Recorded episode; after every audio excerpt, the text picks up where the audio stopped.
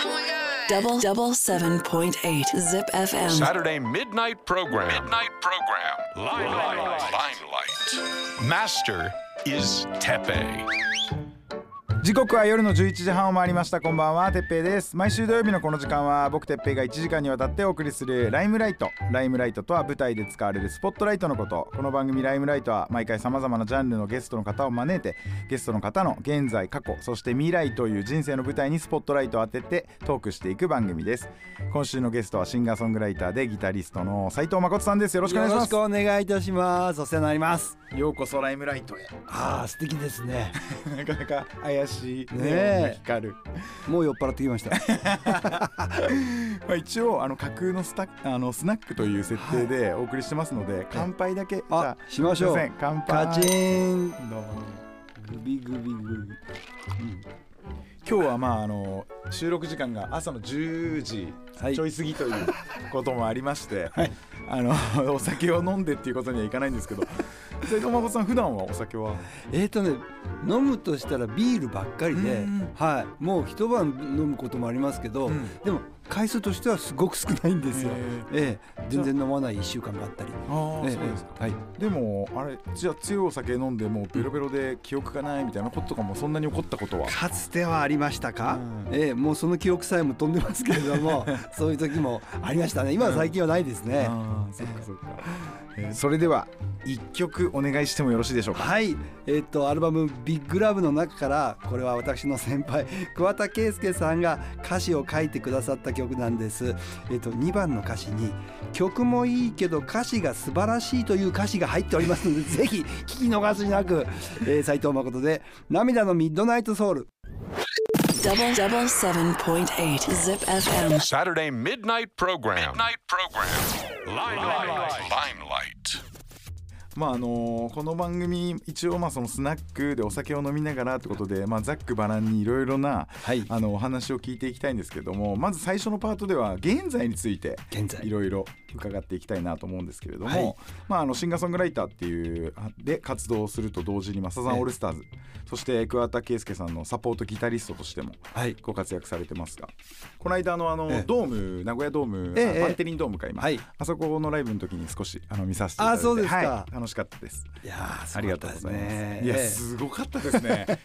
僕、あの大きい、あ、てか、まあ、人生ではい初めてのサザンオールスターズのライブはいだったんです。あはい。あの去年のやつが、はいあ桑田さんのやつですね、はいはいああそうですかで、あのー結構え、あのー衝撃的に。すごい。もちろん、え僕今45で、はい。あのー自分の人生をはい。ねもうほぼ一緒に過ごしてきた、うんうんうんまあ、すごいバンドでありすごい人物っていうふうには思って、ね、でと特に音楽のお仕事もやってはい。やっぱりいろんなところにチャートに上がってきたりとか、ええ今僕がやってるチャート番組の方にもほ本当にもう曲が出て入らなかったことはないぐらい必ず入る、はい。けどあの音楽はもちろん聴いてたけどライブであの、まあ、すごいよっていうのは聞いてましたよ、うんうんだけどライブで見たことがなかったのに、ええライブで見てわこりゃすごいわみたいな。あ。ななんていうんですかね。やっぱり、はい。あのちょっとなんかまあパンクではないんですけど、うん。まあひねくれななのかわかんないですけど、みんなが先にいいって言ってるもんを、はい。なんかどっか悪いとこ見つけてやろうみたいなあ嫌な多分根性が。あもうそれすごいよくわかります、うん。僕もいつもそうですよ。はい、なんか僕にあってええ。それであのいざこうねそれでも見ないわけにはいかないじゃないですか、はい。見ないのも嫌じゃないですか、うんうんうん。なんかそのまま目をそらして生きるの負けみたいな、えだからちょっとそれで行ったんですね。じゃあ見ようって言って。さあどうだった？最高すぎてやっぱすげえわっていうもうだからやっぱみんながいいってもうやっぱすごいんだっていうのを僕なりになんかいろいろ解釈とかええ吸収できたりする部分があって。えでまああのそのオールスターズであり、まあ、あの桑田佳祐さんという、うんまあ、お人柄がもうとにかくいやあの桑田さんはあの人柄というのは何十年も変わってないんですよ。うん。僕ね最初に会ったのって本当大学の時でうん。大学の2年先輩だったんですよ。うん。もうその時から何かものすごく一生懸命やってるけど必ずギャグ入れてくみたいな、それで僕ら後輩の受けを取るみたいなところがあって、うん。でそれいまだにこのプロスプロフェッショナルの頂点に立ってるくせに、うん。あの方はうん。僕らを笑わせるんですよ。うん。その感じっていうのがねあの一緒にやってる人間としては嬉しくてしょうがないんですよね、うん。仕事とはいえ。うん。うん僕あの子供時代にそれこそ本当トンネルズの番組あねさんの番組えに桑田さんが出てあふざけてるのとかふざけられてるのとかも見て え。この人ってなんか変わってる人だな面白い人だなっていうのはすごい。でもねなんかね例えば洋楽と考えると、うん。あの僕ら子供の時の時時とかうん。例えば、えっとむまあ、ビートルズとかがうん必ずインタビュー受けるとふざけて返したりとか、うん。あのリンゴスターさんドラムのリンゴスターさんあなたどうしてそうやっていっぱいあの指にたくさんねあの指輪をはめてるんですかっていう質問に対して、いやだって鼻につけられないでしょって返した感じとか なんか外国のアーティストはいっぱいそうやってふざけるなっていうのがあって、いやだから桑田さんもそのノリがす伝わってるのかなつながってるのかなと思ったり、うんえ。面白いですよ。えじゃあもう本当に青学ですよね、はい。青学時代からもうあのふざけキャラというか。そうです。部分全部ふざけてたわけじゃないですよ。ね。はい。でも必ずそれを入れてくれるから僕らはもういつもゲラゲラゲラ笑ったりし、うんうん。えそして音楽を奏でながら、うん。うんずっと緊張してるわけじゃないというところが面白かったですねまあだか。らそれも多分その後輩の方だったり周りの人間をこう緊張させないためのテクニックでもあるのかもしれないですよね。あとやっぱり桑田さん自分で受けたいんですよ。ああやっぱそれも絶対ある。後輩に 絶対あると思うな。だけどもうあのねサザンオールスターズとかもすごくこの大きなバンドになって、はいそして桑田さんもでも時代を代表するスーパースターってなると、うんうんま、周りがやたらとこう考察したりとか、うんいろいろ考えたりとかあいろいろ考えてそうだから、はいなんかよりよく言われちゃうじゃないですけどやっぱ桑田さんは周りを緊張させないためにうん気使ってわざとああいうふざけたこと言ってんだなみたいな勝手に思ってくれたりする部分あったりするじゃないですか。そうじゃないですよ。すごく自然です。自然にやってらっしゃると思います。あそうかええでも、あのー、斉藤誠さん自体はギターっていうのはいつから？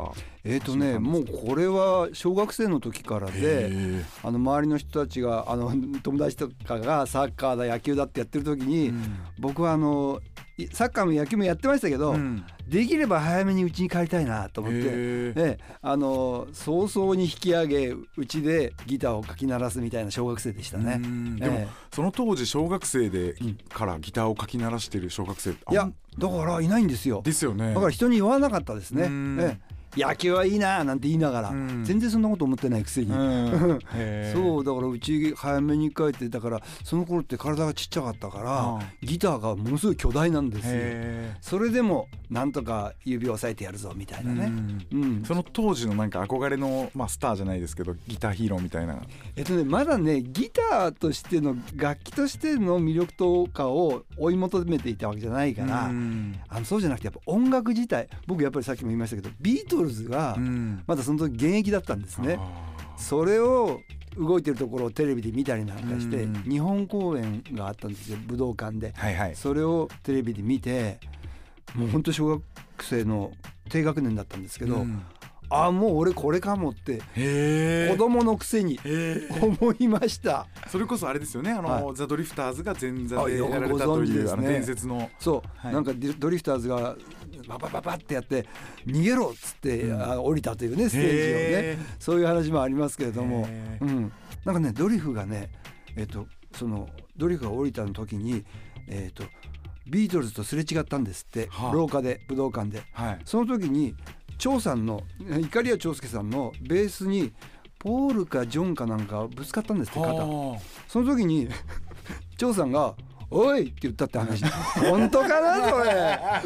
俺この話大好きなんですけど。すごい「おう!」って言ったって本当かどうか分かりないですけど。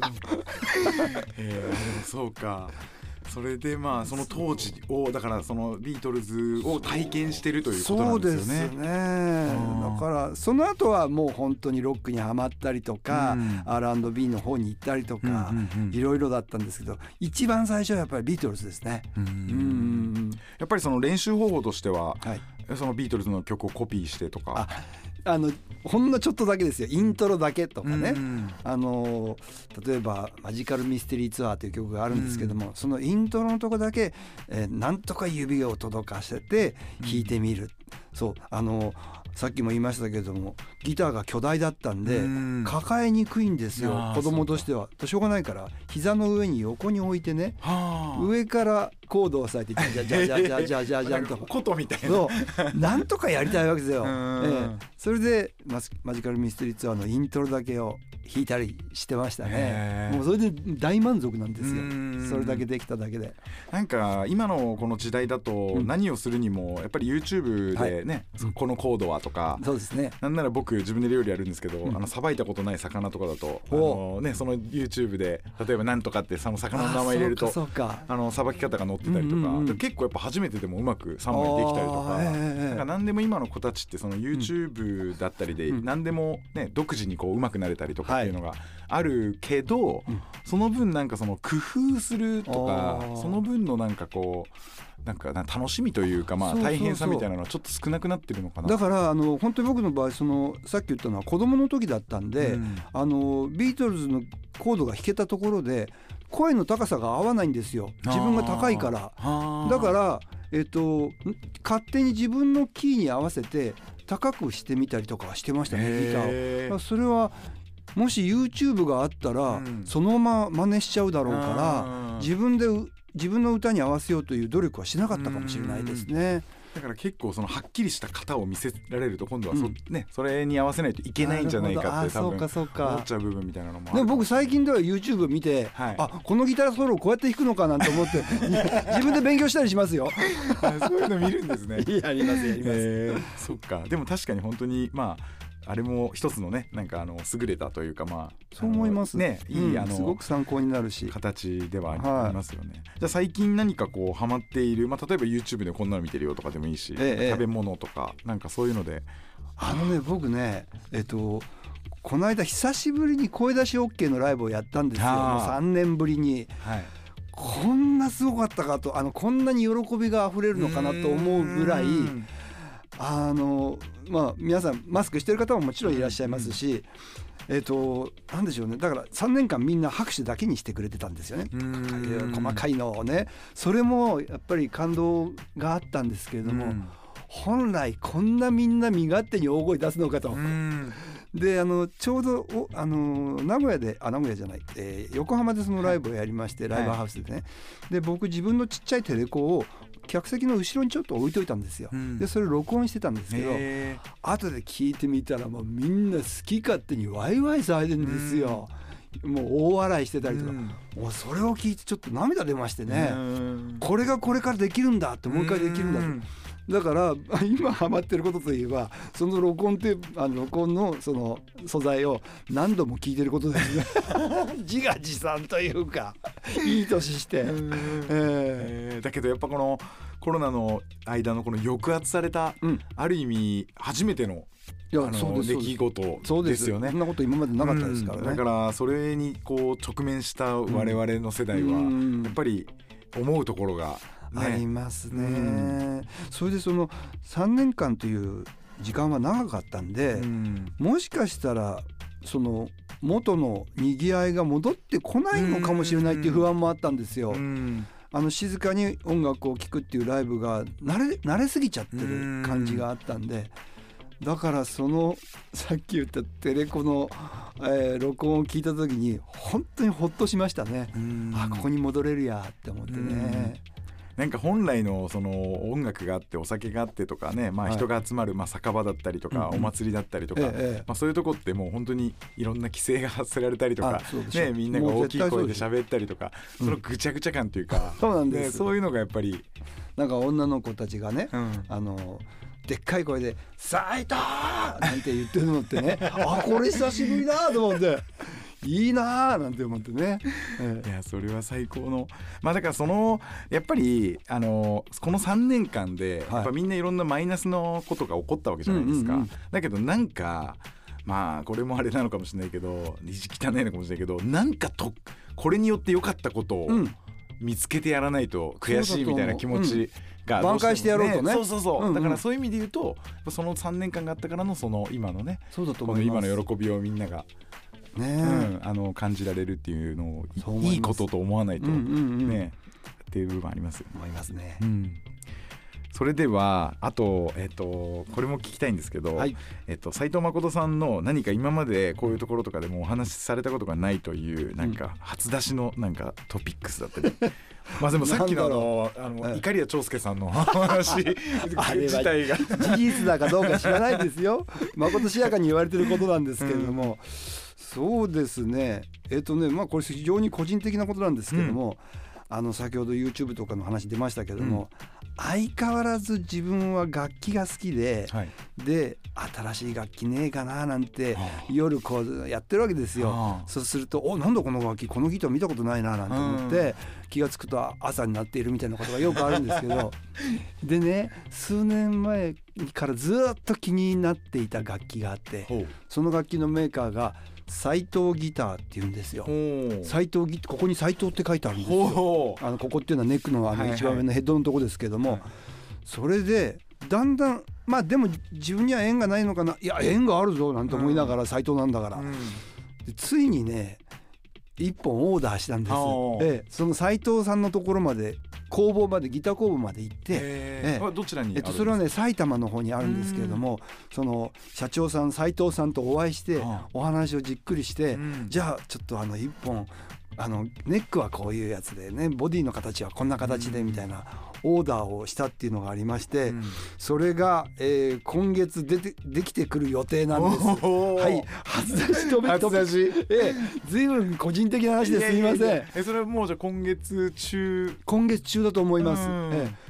今気持ち的にはもうそそれと今度の名古屋のライブもうそのことで頭がいっぱいなんですけれどもね。あそっかそっか、ええ。じゃあその時にはもうあのあその時はちょっとマニアック度かわかんないですけれども、自分で調整したりなんかしなきゃいけないんでね。うんうんうんでも少なくても、まあ、今年後半からは絶対ライブで使うんじゃないかと思いますね。ああいうあのギターはこう手に自分のところに渡ってきてから、うんうんそのまあ初めて音を出すっていう感じなんですよね。はいそうですそうですええってことはなんかあれ思ってた感じじゃないなみたいなパターンとかもあったり。そういうことありました。あ前にねえっとえっとマーティンっていうアメリカの会社のうんうんギターを、えっと特注したことがあるんですよ。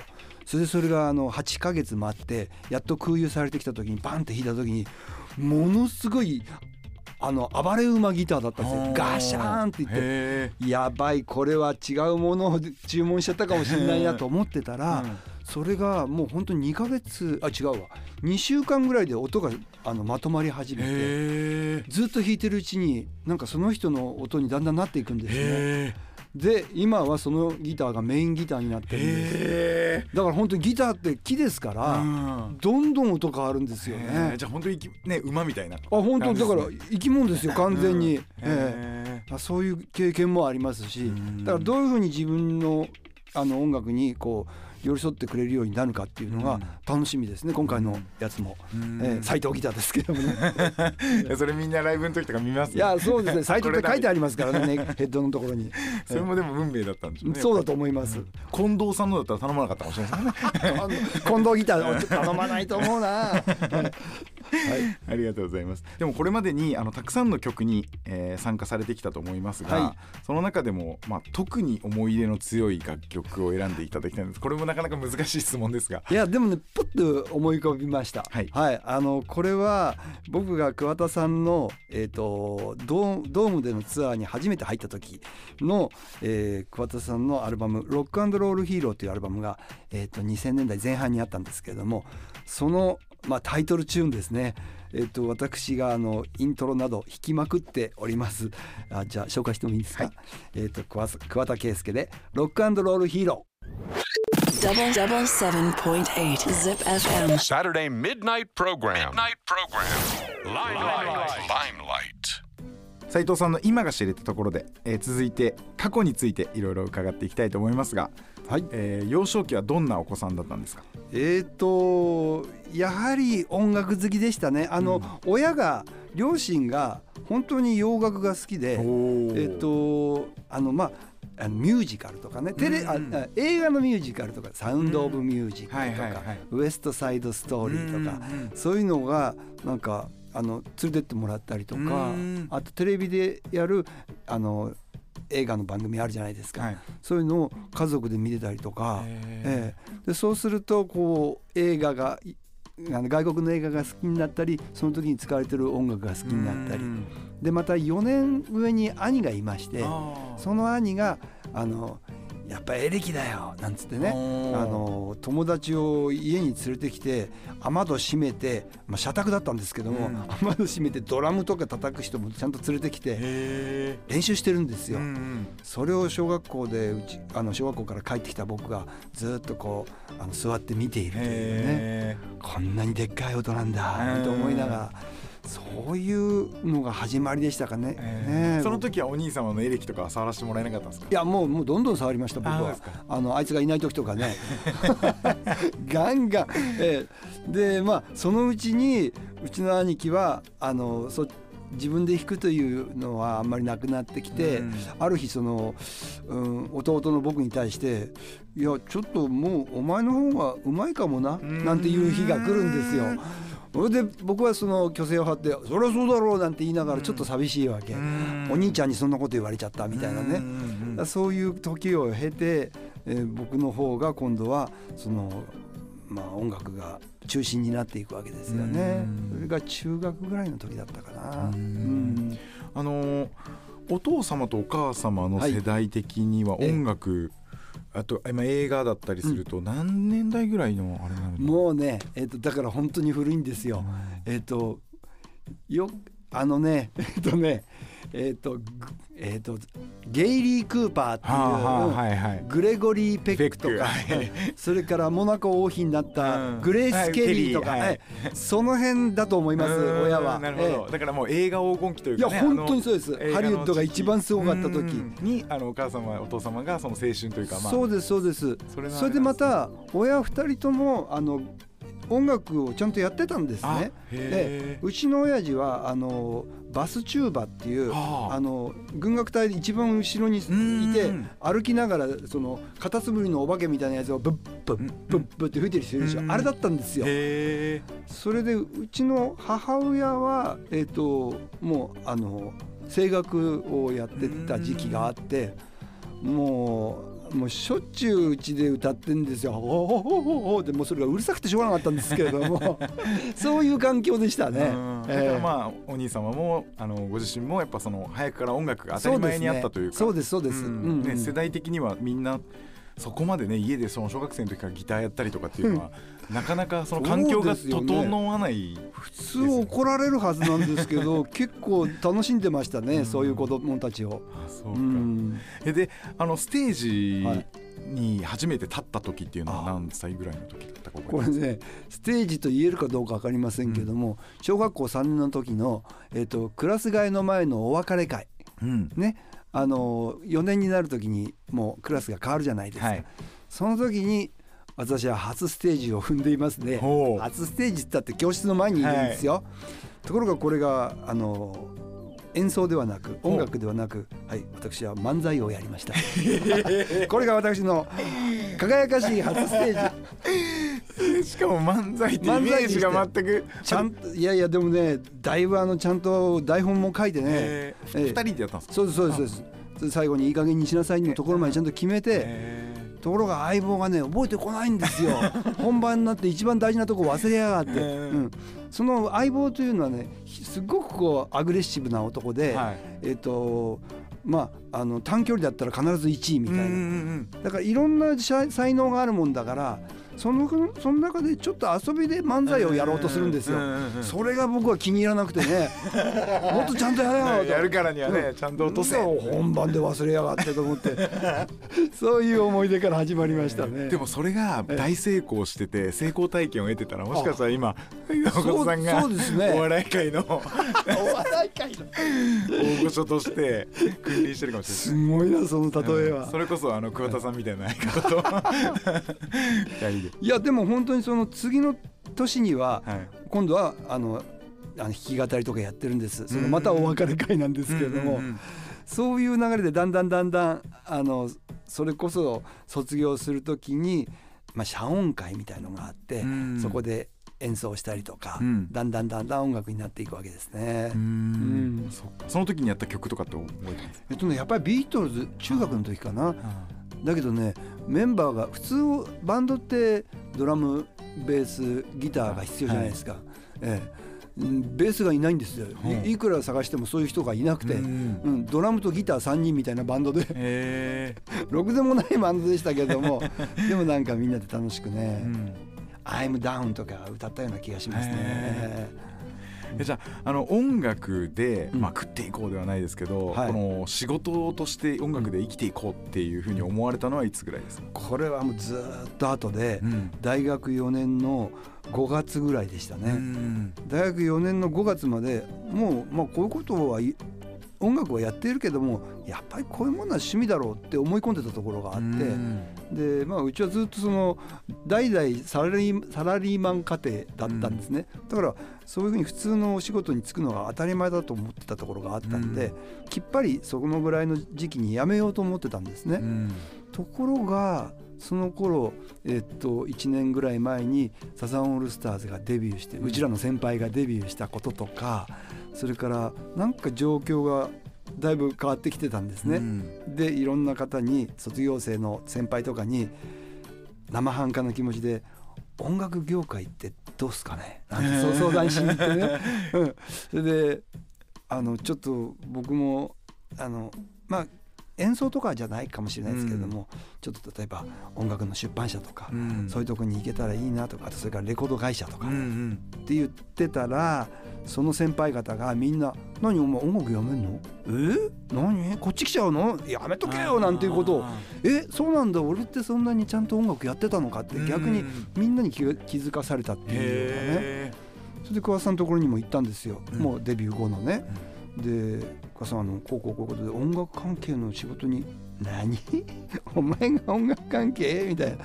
音楽自体をやめるなんて10年早いよって言われたんです。あこれ衝撃的な一言でね、でその20年後ぐらいに桑田さんに言ったあのお家まで行ってその相談をした時に「10年早いよ」って「音楽やめるの10年早いよ」って言ってくれましたよね桑田さん。って言うと「絶対俺は言ってない」こんなこと言った覚えはない。言ったんですよ。絶対言ったんですけど。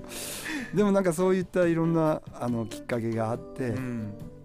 こうプロの世界に入ってきたっていう感じですかね。うん。うん。もう本当になんか後から思えばもうお導きがあったんじゃまあおないかと、導きね、うん。そうかもしれない。うん思ってしまうような本当にあれですけどねはい、じゃあ今までで、うん。あのまあ、一番まあ緊張した舞台のことだったりとか、もまあ、なんかとんでもないあの失敗をしてしまったみたいなことがあったら。う ありますとも、ありますか、もう何百回ともあるわけですよ、こうん。う失敗っていうのはね。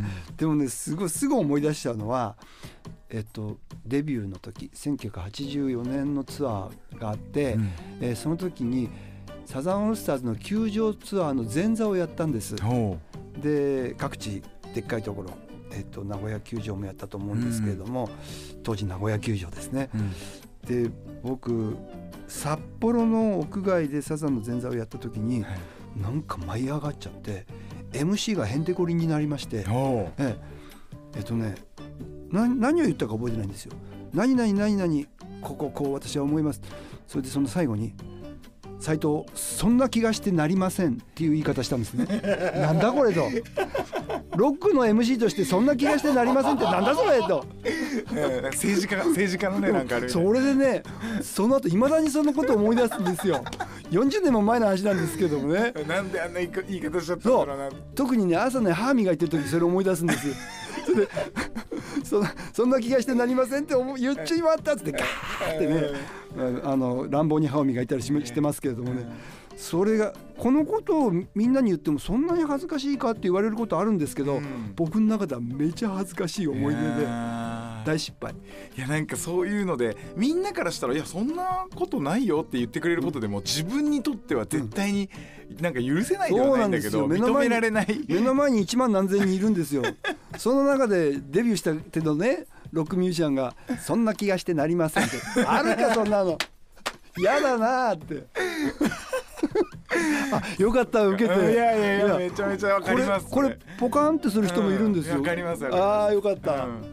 僕なんかあの弟とコンビニ行って、それであの1円玉ありますかって店員さんに聞かれて、はい。それで俺が出す時に、うん。あありますって思ったんですよ。あるなと思って、はいだけどあ開けたらあるかわ分かんないなと思ってそれで僕が「ありますかな?」って言ったの。弟が「おじいちゃんかよ」とか言って突っ込まれたのすごい恥ずかしかった。それ似てる。似てますよね。そんな気がしてなりません。似てるありますかなとか言って急におじいさんになったとか言って言われて。面白い。いやもう同じですそれ、ねね、うん。なんかでもそれも僕も忘れられないです顔真っ赤になる真っ赤になりますよ。めっちゃ恥ずかしい店員さんも笑ってましたいやそっか。いやじゃあえっ、と、はい。このパートのお決まりの質問なんですが、ええええ。えー好きな時代に戻れるとしたら、うん。えーいつのどの時代に戻りたいっていうのはありますか？はい。えっとですねこれあの1980年かなと思うんですけれどもこれ僕が初めてえっとまああの遊びで観光で、えー海外旅行をした時の話なんですけどうん。本当にえっとまあ卒業旅行というかね、友達と2人で行ったんですけどもアメリカに行きましてこれがまたその安いツアーでえっといろんなとこ回るんですよ。アメリカ中を回って最後にひハハワイに行って帰ってくるんですけどもすごいですね。それをね7日間とかあ違う14日間うん。2週間でまバーッと回ってそれでもう思い出をに浸る暇もないほど過密なスケジュールで帰ってきたんですけども、その時に、えーとまあ、西海岸を車でレンタカーで走ってた時に、はい。散々流れてた曲があって。ええ、そのまあその時代に僕は戻りたいと思うんですけれども、あのまあちょっとこの後かけていただけるんですかね。はい。あのザ・ドゥービー・ブラザーズというねこの間も名古屋に来たと思うんですけれどもこのバンドの「 What a Fool Believes」っていう邦題がある愚か者の場合だったかなこれがね1時間に3回ぐらいかかるんですよ向こうの FM で。でかかるけどそれが誰の曲だか分かんないでずっと聴いてるんです。で後で考えてみればそれがドゥービーブラザーズだったんだっていうふうに思ってあこれ東京帰ったら買おうなんて思ってへそれすごく今でも覚えてるんですよね。それが初めてのアメリカそうなんです。へでまたこのドゥービーブラザーズっていうのは あの前期ドゥービーとうん。後期ドゥービーっていうのがございまして、ーおーええ。前期は荒くれバンドだったんですよ。どっちかっていうとハイウェイをぶっ飛ばすみたいなうん。バイク野郎たちみたいな。うんうん。それが中心人物のトム・ジョンストンっていう人があの病気になっちゃってうん。それで体調崩して引引退というかちょっと休んでたんです。うん。そこに入ってきたのが新生ボーカリストがマイケル・マクドナルドというおじさんでこの人が完全にバンドを変えちゃったんですね。で僕が好きなのはその後期ドゥービー・ブラザーズうん。マイケル・マクドナルド。すごくこう都会的で、うん、なんかちょっとフュージョンに近いものもあったり R&B だったり、でそういうガラッと変わったドゥービー・ブラザーズを初めて聞いたのもその、えー、1980年のレンタカーでぶっ飛ばしてる時でしたね、だからいろんなことがあってこの「ファッタフルビリウス」っていうのは忘れられない一曲なんですよね。Saturday Midnight Limelight. 最後はこれから先未来のことについてお聞きしていきます、はい。まずは近い未来だと、えー名古屋でライブが開催されます。あそうですそうですそうです。えー、最高、えー、斉藤誠40周年ライブボリューム5ビッグラブ三角関係、えー、7月の7日名古屋クラブクワトロ。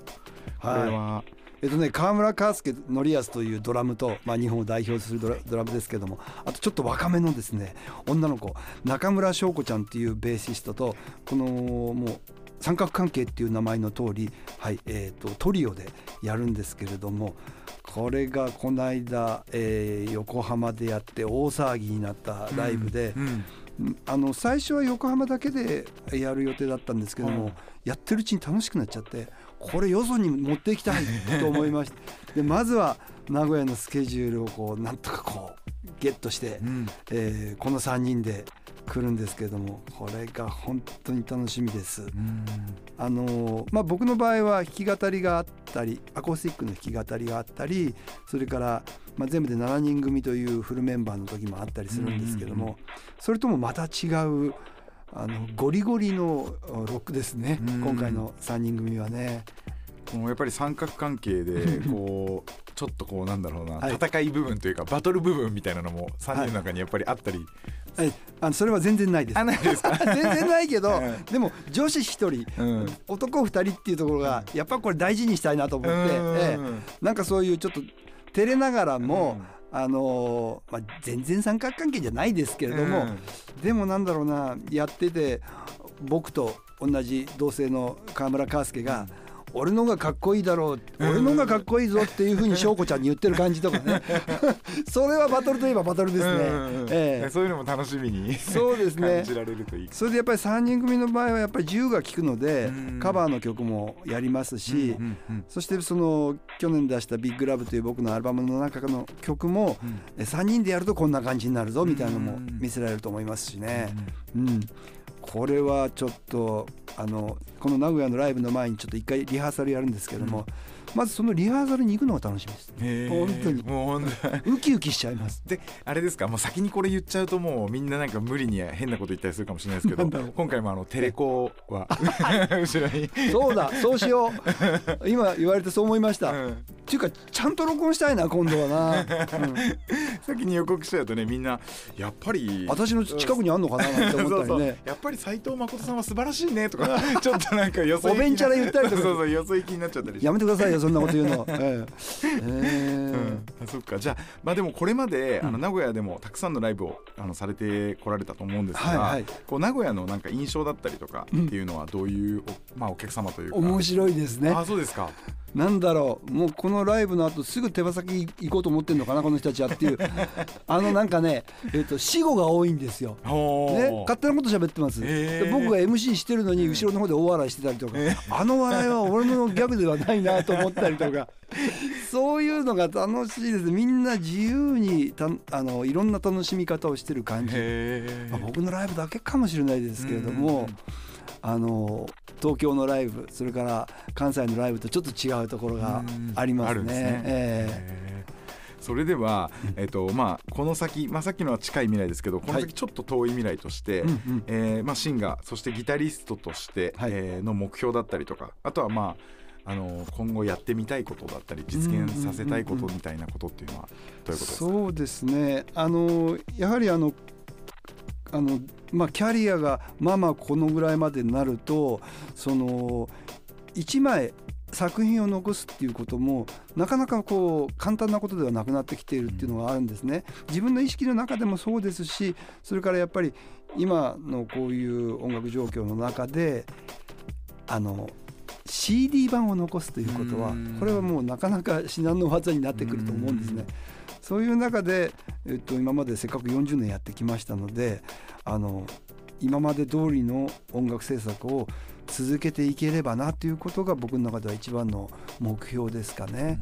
あであその音楽制作とともにそれを表現するライブの場もコンスタントにずっとやっていくぞということですね。あとそしてやっぱり先輩にも受けたいですので、うん。桑田佳祐さんたちと、うん。えーサザンオールスターズの皆さんと、はいえー大学の先輩たちですけれども、仲良くさせていただけたらいいなというふうに思っています。はい、ありがとうございますありがとうございます。それでは、えー最後に一曲お届けしてお別れになります、はい今日のゲストは斉藤誠さんでしたありがとうございましたありがとうございました。それでは曲紹介の方お願いしわますかりました。えっ、とこれも、えー去年出した最新アルバムビッグラブの中に入っています。斉藤誠で荒野のダンステリア。Double double seven point eight zip FM. Saturday midnight program. Midnight program. Limelight. Limelight. ライムライト本日のゲストは斉藤誠さんでしたありがとうございました。ありがとうございました。もえう初めてあのお会いして、なんかもうなかなかもうその失礼なあれもあったかもしれないですけど、でも本当に過去の話だったりとかたくさん、うんうんあの楽しいお話を聞かせてもらってありがとうございました。午前中とは思えんっていうね 収録が。いや本当にこれ、ええ普段だと、はいあのお酒をまあ飲むじゃないですか。そうでしょうね。だからもうもっと、はいあのちょっと卑猥な方に行ったりとか。あなるほど。はい、だから今日はもう、あのお酒を飲まないでしゃっきりでやれたんで、しゃっきりしゃっきりねうんこれのが良かったなって今日たまにはいいですねはいありがとうございますじゃあ今度夜に来ますんで。ぜひぜひその時はダランダランの私を見てください。はい、ありがとうございましたありがとうございました。